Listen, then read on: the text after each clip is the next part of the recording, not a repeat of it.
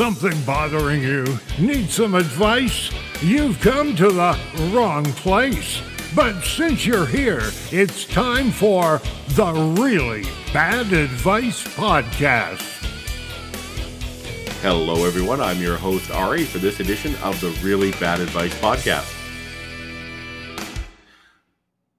We get our questions from listeners, from eavesdropping dropping on people in the next booth, from people muttering to themselves, or just generally things that make us wonder. But just to be clear, none of us are expert advice givers. If you actually plan to take our advice, we highly encourage you to talk to a professional before doing anything that we suggest. All right, we got that out of the way. Let's go ahead and introduce you to our two experts for this episode. Hello, Shannon. Hi, Ari. How are you? I'm great. Hello, George. Ari, good to see you again. Good to see you too, George. All right. So today's question has come from one of our listeners. It's really kind of apropos as society is dealing with all of these issues around transitioning and changing your lifestyles.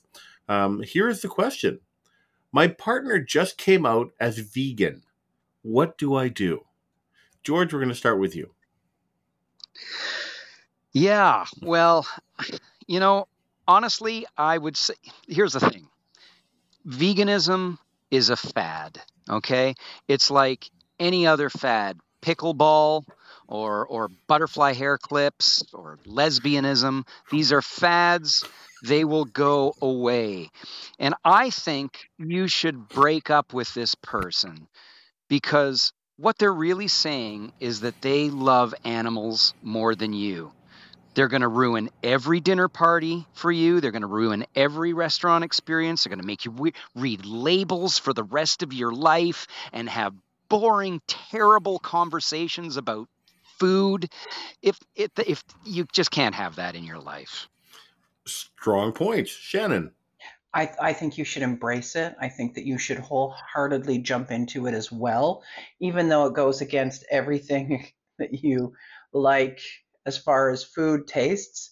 You know, uh, there's nothing better than a uh, big pile of seitan bacon to make your day. It's delicious and tastes so uh, so so much like real bacon. It's the best thing in the whole world. And I don't know if you've tried cashew cheese before. Oh, so melty good. It's the best. It's just you know that that's the one thing that people fear is giving up cheese when they stop be, or when they become a vegan is like the hardest part for me is cheese, but no, cashew cheese is so nothing like our cheese. Um, I say embrace it, love it. That's what you should do. Fair enough. See, this uh, this one is actually quite familiar to me as I live in the middle of cattle country, um, and veganism is really a, it's something that gets people cast out. Okay, like if you come out as a vegan in the middle of cattle country, they take you to the public square. Okay, they use a branding iron to slap a big picture of a steak on your forehead, and then they cast you out into the fields. And they're not grain fields, right? These are pastures. So you have to navigate your way through the, the non vegan landmines along the way. And if you come back, if you manage to survive your out your outing into the wild, you can come back into the community, but you might be brand, still branded with it, and you may have to sit down at a roast pig dinner, and you're not allowed to eat the apple.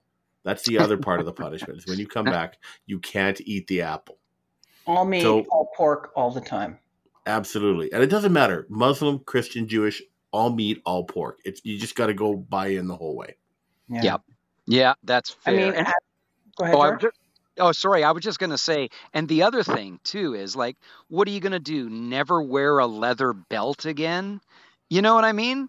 Just like have you you know all these belts that are made of man-made material and they just bust and my I'm going to tell you a story. My dad had a leather belt for like 40 years.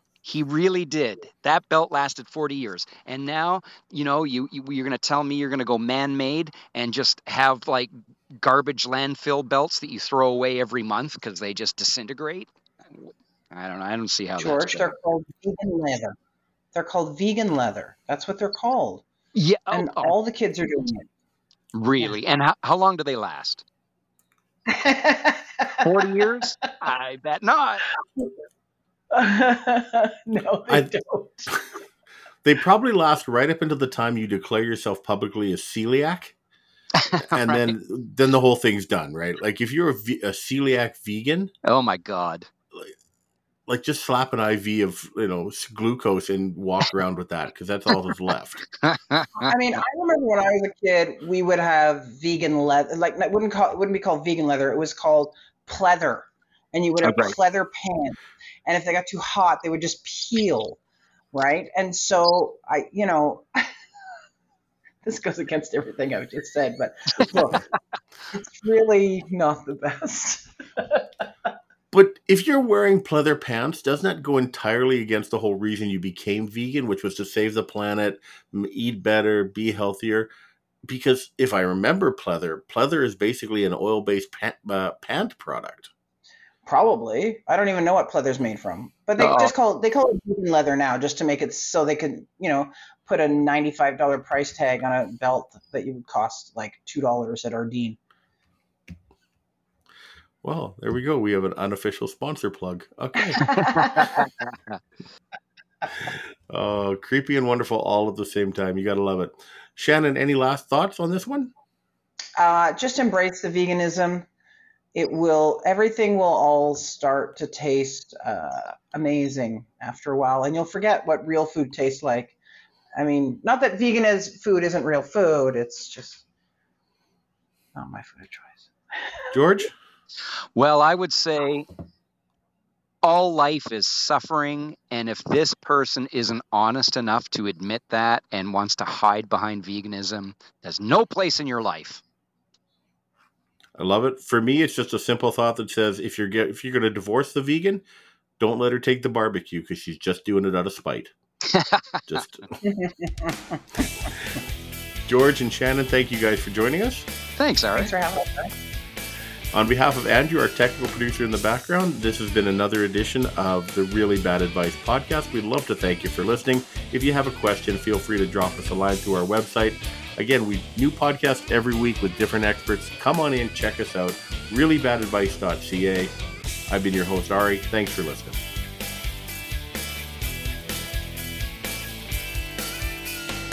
That was the best advice we could come up with. Check back next week for another episode of the Really Bad Advice Podcast. And thanks for listening.